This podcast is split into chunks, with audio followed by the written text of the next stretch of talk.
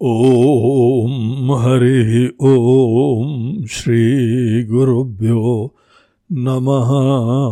हरिः ॐ आत्मबोध lesson number sixty five श्लोक पाठ। सर्वगम सच्चिदात्मानम ज्ञानचक्षुर्निरीक्षते। अज्ञानचक्षुर्नेक्षेत। भास्वन्तं भानुमन्धवत्। सर्वगम सच्चित आत्मानम ज्ञान निरीक्षते। अज्ञान चक्षु न ईक्षेत भास्वंतम भानुमंधवत पिछले श्लोक में हम लोगों ने देखा था कि ब्रह्मज्ञानी जो जीवन मुक्त होते हैं, उनका क्या लक्षण होता है? हमको ब्रह्म ज्ञान से क्या प्राप्त होता है? ब्रह्म ज्ञान से आचार्य ने बताया, हमको एक दृष्टि प्राप्त होती है। बड़ी अद्भुत सी, बहुत ही दिव्य सी। ऐसी दृष्टि जो हमारा जीवन बदल देती है। क्या है उस दृष्टि में? बोलते हैं, पहले हम लोग भेद देखा करते थे। अब यहाँ पे चारों तरफ़ इन समस्त विविधता के पीछे एक हमको सूत्र दिखाई पड़ता है। एकता का सूत्र। सबका अधिष्ठान एक है, सबकी आत्मा एक है। हम भी वही हैं और सब लोग वही है।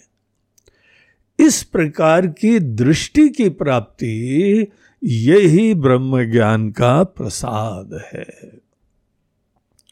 अब सोच लीजिए, अगर ऐसी दृष्टि हो और आज हमारी अज्ञान की दृष्टि हो, इन दोनों में कितना बड़ा भेद हो जाता है। जहाँ पर हम भेद देखते हैं तो नाम रूपी किस धरातल पे देख रहे हैं?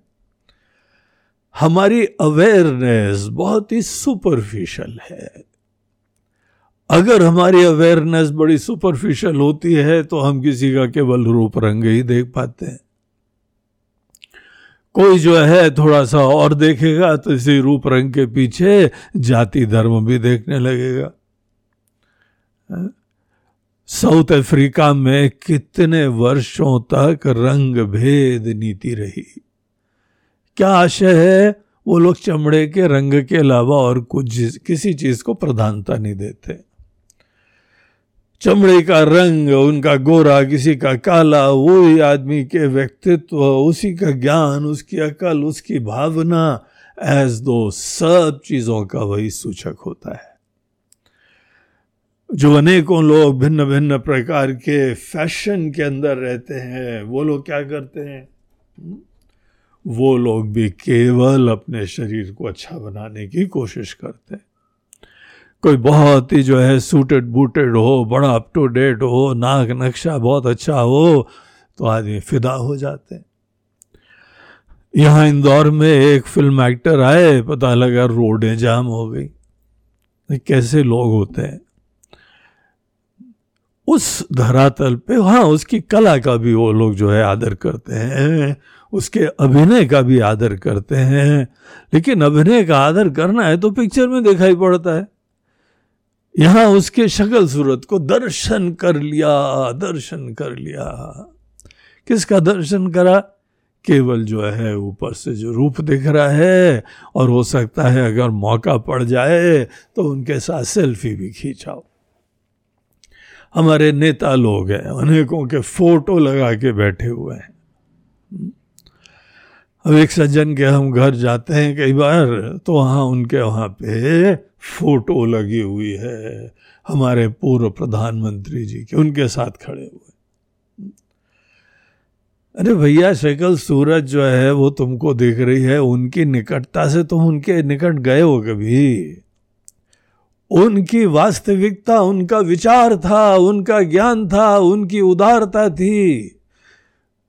पूरे देश के अंदर एकता देख रहे थे, और हम केवल सकल स्रोत के अलावा कोई देख नहीं पाते। तो हम लोग को शुरुआत में हर व्यक्ति केवल सतही चीज़ देखता है, यही बोलते हैं अज्ञान के अंदर। अज्ञान का आशय क्या होता है? केवल सुपरफिशियल चीज़ें ही हमको दिखाई पड़े।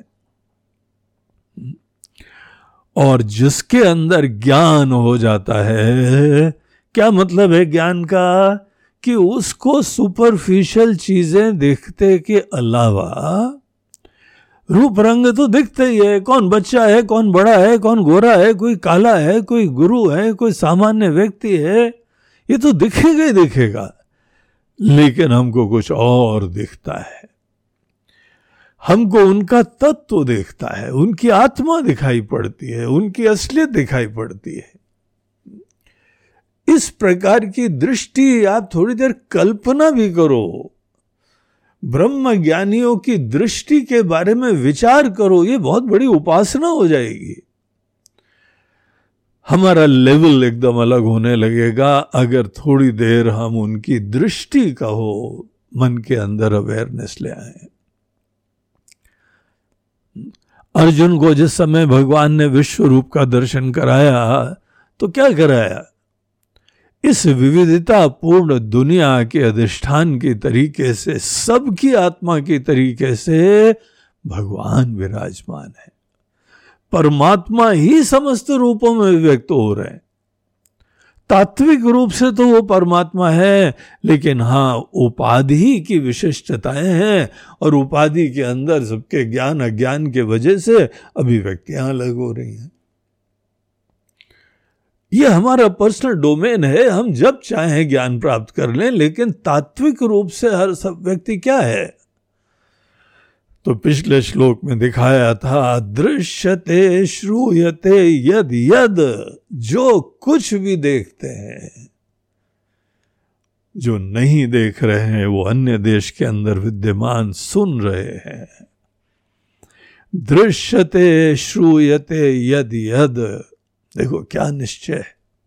क्या शोध हुआ है? जिस शोध का परिणाम यह है, ब्रह्मण अन्यत न तद भवेत। एक ब्रह्म नामक तत्व है और कोई भी चीज़ ब्रह्म से अलग नहीं है। ये है तत्व ज्ञान तत्व ज्ञानाच तद ब्रह्म सच्चिदानंद अद्वयम ये हम लोगों ने पिछले श्लोक के अंदर चिंतन करा था। अब यहाँ पे इस श्लोक में क्या बताते हैं कि देखो, यद्यपि हम लोग चारों तरफ़ जो है वो एक ब्रह्म का साक्षात्कार करने लगे, सबकी आत्मा दिव्य है, देखने लगे। लेकिन यहाँ पे एक बात की क्लैरिटी होना बहुत आवश्यक है। कि ये जो हमको दिखाई पड़ता है, ये आँखों से, मांस चक्षु से नहीं दिखाई पड़ता है। मांस की चक्षु और जितनी इंद्रियाँ हैं, सब बनाई गई हैं केवल भेद देखने के लिए। दुनिया में पाँच प्रकार के विषय हैं, शब्द, स्पर्श, रूप, रसगंध, ये पाँच विषयों के नाम होते हैं। जिसको देख सकें, वो रूप है, जिसको सुन सकें, वो शब्द है। तो ये जो पाँच प्रकार के विषय होते हैं, हमारी इंद्रियाँ उनको ही देखने के लिए डिज़ाइन करी गई है। इसीलिए इंद्रियों के द्वारा तो हम भेद ही देखेंगे। इंद्रियों के द्वारा तो हम विविधता ही देखेंगे।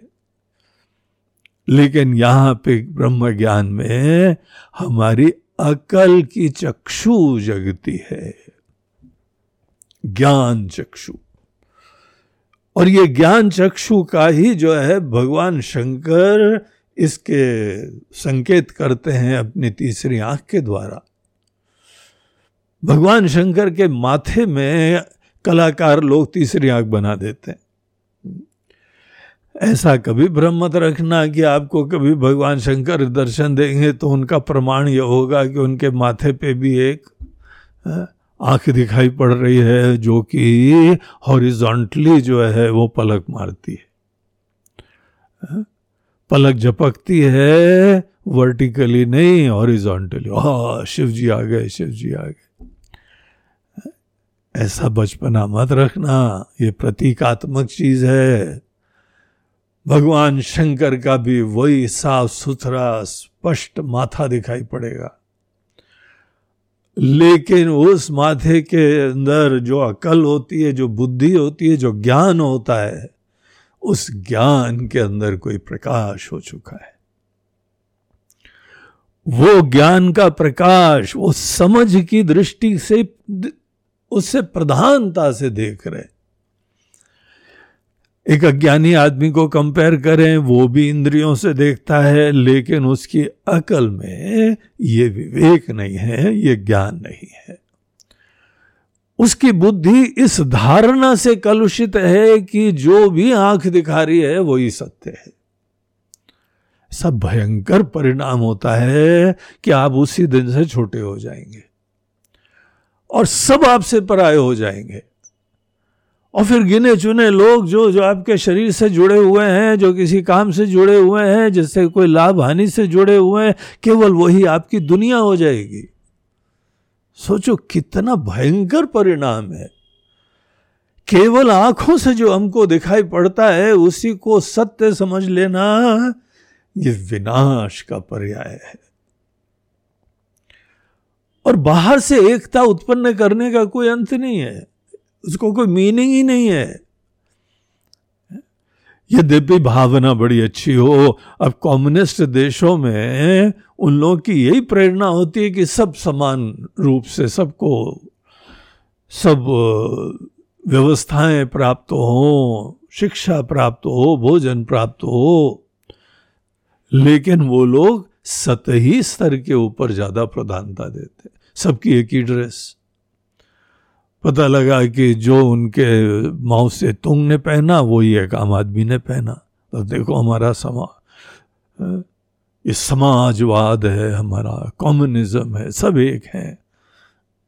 अरे भैया, यहाँ पे एकता शारीरिक धरातल पे नहीं होती है।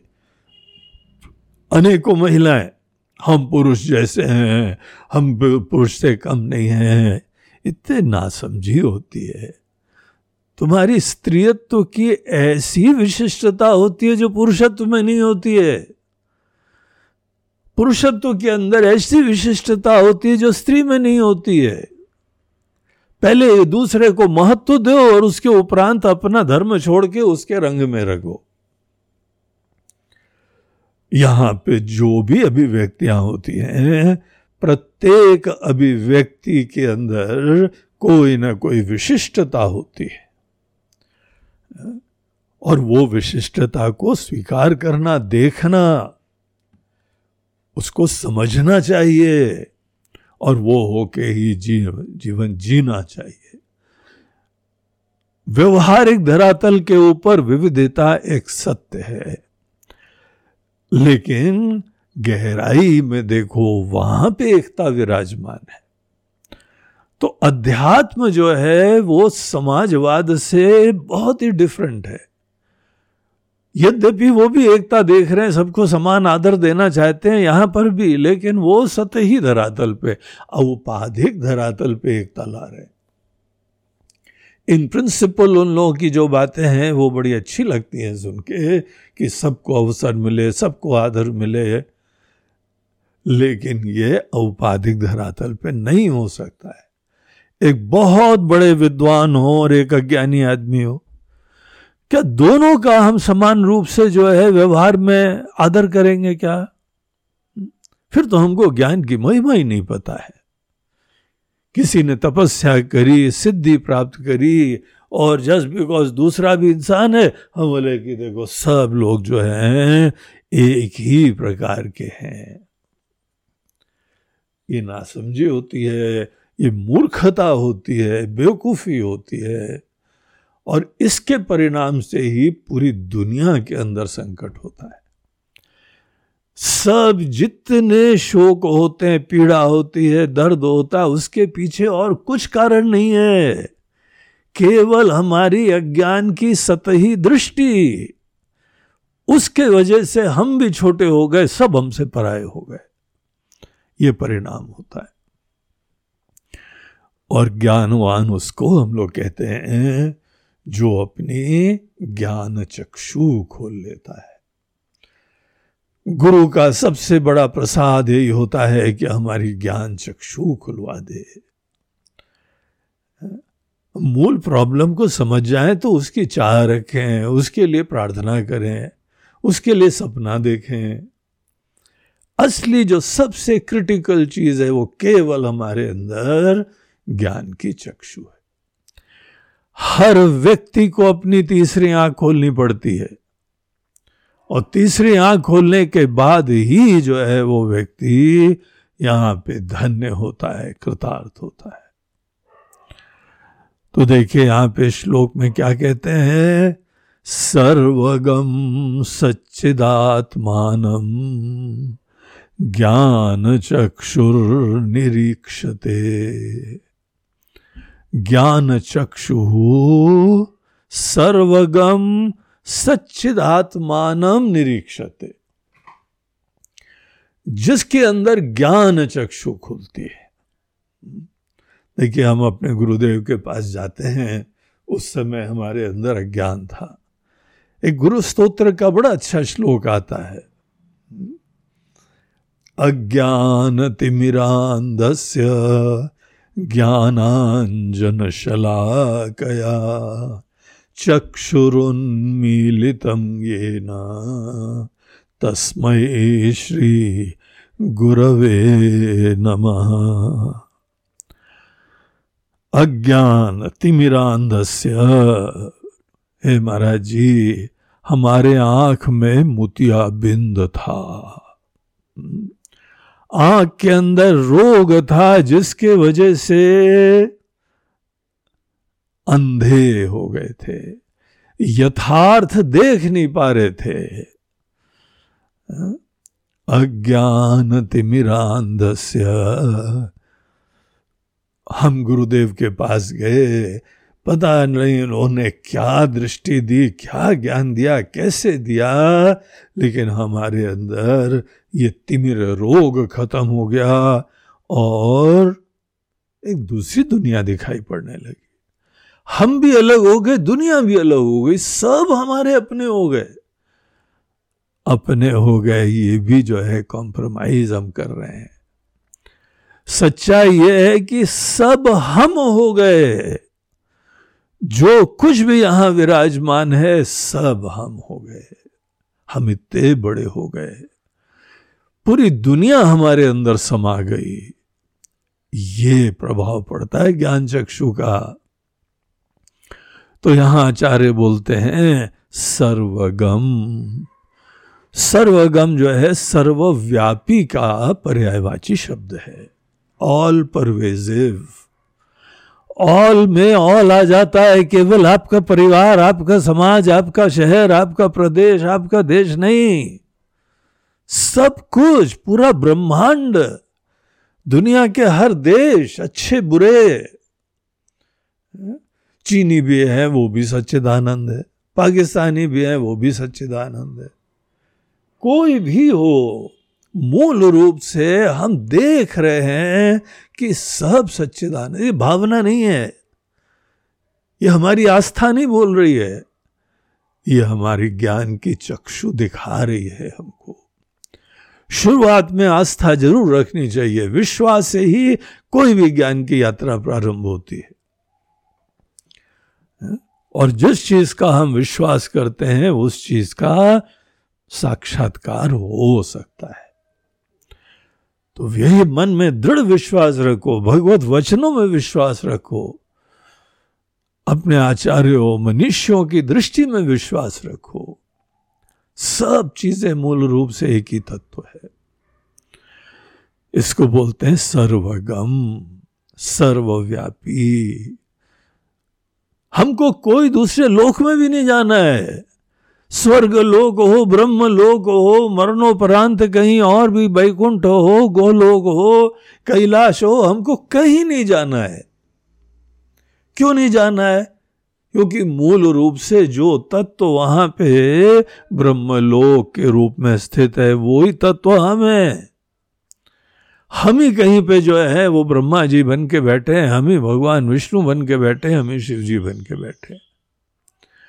ये अभिव्यक्तियाँ हैं भिन्न भिन्न और तत्व जो विराजमान है, समस्त अभिव्यक्तियों के पीछे गुरुदेव की कृपा से, ज्ञान चक्षु खोलने के वजह से उस तत्व का दर्शन होता है।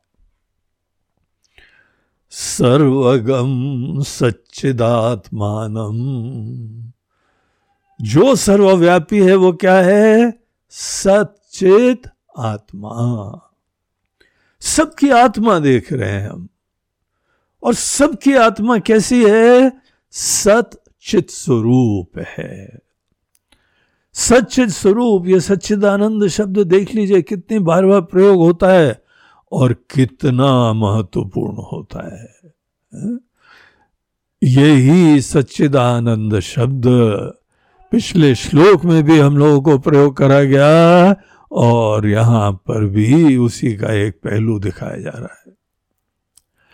सच्चित आत्मान जो सत है, वही चित है, जो चित है, वही आनंद है। आनंद शब्द हम लोग बार बार बोलते नहीं है, क्योंकि विवेक के लिए सच्चित शब्द के ऊपर ही चिंतन करना होता है। आप सत और चित को बहुत अच्छी तरीके से देख लीजिए, आपको हर जगह दिखने लगे तो वहीं आनंद हो जाएगा। तो सच्चिदात्मानम आत्मा वो होती है जो सबकी कंटेंट होती है। आत्मा वो होती है जो सबको आत्मवान करती है। हम हम होने के लिए जो तत्व पीछे विराजमान है, उसको कहते हैं आत्मा। जो सर्वगम सच्चिदात्मानम। लेकिन ज्ञान चक्षु निरीक्षते। आँखों से नहीं, अकल से, निश्चय से, खूब अच्छी तरीके से श्रवण करो, उसके ऊपर मनन करो, फिर ये ही आत्मसात करो। और जो हमारी ज्ञान चक्षु दिखाती है, उसको ही प्रधानता दे। देखिए, शुरुआत में सब लोग जो हैं, ये देखते हैं, यही मानते हैं कि सूर्य देवता का उदय होता है। जहाँ पे स्कूल गए, जहाँ पे शिक्षा की प्राप्ति की प्रक्रिया चालू हुई, एक छोटा बच्चा भी आके जो है, वो बोलता है कि, मम्मी, डैडी सूर्य देवता नहीं उदित होते हैं। उदय जो है वो सूर्य देवता का हमको भाषित तो होता है, लेकिन सच्चाई क्या है? हम घूम रहे हैं। न कि सूर्य देवता घूम रहे हैं। देखो, जहाँ कोई ज्ञान प्राप्त करा स्कूल से जाके, हमको वो ये बता रहा है दृढ़ निश्चय से। आँखें तो दिखा रही हैं कि सूर्य देवता उदित हो रहे हैं। लेकिन हमारी ज्ञान की चक्षु क्या दिखा रही है? हमारी अकल की चक्षु क्या दिखा रही है? पूरा डिफरेंट एक रियलिटी प्रेजेंट कर रही है। ज्ञान चक्षुर निरीक्षते, दुनिया का सबसे बड़ा धन, दुनिया की एकमात्र कल्याणकारी पूंजी, यही ज्ञान चक्षु है। ज्ञान चक्षु का लक्ष्य रखना चाहिए, ज्ञान चक्षु की प्रार्थना करनी चाहिए, ज्ञान चक्षु संभव होती है, विश्वास रखना चाहिए। और ये केवल मनुष्य जीवन में हो सकता है। ऐसी दृष्टि, ऐसा जो है रियलाइजेशन हो कि चारों तरफ़ हमको एक ही दिव्य सत्ता दिखाई पड़ रही है। हमारी आँखों से जो दिखाई पड़ रहा है, हमारा खुद उसके प्रति भरोसा कम हो जाए। खत्म हो जाए अंततः। ये खेल है केवल एक ही पानी सब लहरों की तरह, बुलबुलों की तरीके से, तरंगों की तरह विराजमान है। इसको बोलते हैं ज्ञान चक्षु। भगवान शंकर की जब भी आप मूर्ति देखेंगे ना तो उनकी आधी आँख खुली रहती है, आधी बंद रहती अनेकों भंगेड़ी लोग सोचते हैं कि भगवान इस समय नशे में है। वो नासमझ लोग हैं, मूर्ख लोग हैं, दरअसल भगवान की आधी खुली, आधी बंद आँखें, इसका नाम होता है शांभवी मुद्रा। शांभवी मुद्रा बहुत बड़ी चीज़ का संकेत करती है। वो ये बताती है कि हम अपनी आँखों से जो देख रहे हैं, उसकी भी अवेयरनेस है। और जो आँखें नहीं दिखा रही है, ज्ञान चक्षु दिखा रही है, उसकी भी अवेयरनेस है। जो अपने ज्ञान चक्षु से भी कुछ देख रहा है और आँखें भी दिखा रही है। ये दोनों चीज़ की अवेयरनेस होनी चाहिए। तो ये जो आँखें दिखाती है ना, ये सब खेल हो जाता है। इसीलिए भगवान के लिए ये सब लीला होती है। ये सब खेल होता है। भगवान राम को जो है, वह गादी मिली अयोध्या की। उनके पिताजी ने बोला, बेटा, नहा धो के सवेरे आना, तुम्हारी कल ही हम राज्याभिषेक करने वाले हैं। जो दुनिया को स्वप्नवत देख रहा है, नश्वर देख रहा है, उसका यथार्थ देख रहा है, वो कौन बड़ा नाच लेगा? ये नाचते तो अज्ञानी लोग हैं, जहाँ पे इलेक्शन जीत गए, जहाँ हमें पता लगा कि मिनिस्ट्री भी प्राप्त हो गई। मिठाइयाँ बढ़ रही हैं। एज दो वो चीज़ बहुत महत्व की होती है। ये सब व्यवहार की चीज़ें, सब प्राप्त कर लोगे तो भी कुछ नहीं प्राप्त होता है। पता है आपको? अनुभव नहीं है तो देख लो जीवन। अज्ञान चक्षुर क्षेत्र ये कई जगह जो है गलत प्रिंट हो गया है, अज्ञान चक्षुर न ईक्षते ईक्षते नहीं है, ईक्षेत। अज्ञान चक्षुर क्षेत्र वो जो एक ही मात्रा है, वो क्ष के ऊपर होनी चाहिए। अगर आपके पास कोई ग्रंथ है, उसमें ये गलती है तो उसको करेक्ट कर लो और क्षय के ऊपर मात्रा डाल दो। अज्ञान चक्षुर ने क्षेत अज्ञान जब अकल में होता है, जब ये तात्विक ज्ञान नहीं होता है, उसको बोलते हैं अज्ञान चक्षु। अज्ञान चक्षु ये बात कभी नहीं देख पाता है। और ये नहीं देख पाता है, इसीलिए संकुचिता में रहता है, छोटे बने में रहता है। इससे बड़ा और क्या पाप हो सकता है? हम अपने पैर पे कुल्हाड़ी मार लें, हम छोटे हो जाएँ। सब हमसे पराये हो जाएँ, हम नश्वर हो जाएँ। ये कीमत होती है अज्ञान चक्षु की। अभिशाप होता है अज्ञान चक्षु अज्ञान क्षेत्र कभी भी अज्ञान चक्षु से चारों तरफ़ एकता दिखाई नहीं पड़ सकती। अगर अज्ञानी आदमी जो है, ऐसा देश के नेता की तरह बैठेगा ना, सब भेद बुद्धि उत्पन्न करेगा, विनाश उत्पन्न करेगा। कितना भी प्लेज ले ले कि हम पूरे देश के लिए सेवा करेंगे, कुछ नहीं कर पाएगा। दिखता ही नहीं उसको सब एक उसको तो अपना पराय दिखाई पड़ता रहता है, सबके अंदर अपनापन भी नहीं होता है। ऐसा व्यक्ति केवल विनाश करता है, अपना भी और सबका भी। तो केवल पैसा कमा लेना घर बार बना लेना, गाड़ी घोड़ा ले लेना, ये सब चीज़ें जीवन की प्रधानता नहीं है। ज्ञान चक्षु खोलो, अज्ञान चक्षु जो है वो समाप्त करो। अज्ञान चक्षुर ने एक दृष्टांत देते हैं शंकराचार्य जी। भास्वंतम भानुमंदवत। उसी तरह का हाल है कि जैसे कोई अंधा आदमी हो, उसको सूर्य देवता चमकते हुए हैं, उसको बेचारे को दिखाई नहीं पड़ते। सब लोगों को दिख रहे हैं जिनके पास आँखें हैं।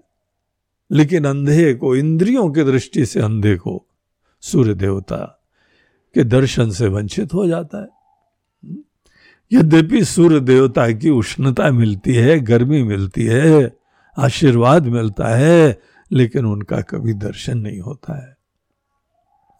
ऐसे ही अज्ञान के चक्षु से युक्त व्यक्ति को कभी आनंद का आशीर्वाद नहीं मिलता है। तो बहुत ही सुंदर श्लोक हम लोगों को दिखाते हैं कि ब्रह्म ज्ञान से क्या हमको प्राप्त होता है।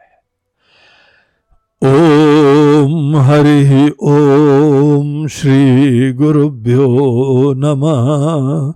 हरि ओम नमः पार्वती पते हर हर महादेव। नर्मदे हर। बोलो गंगा मैया की जय।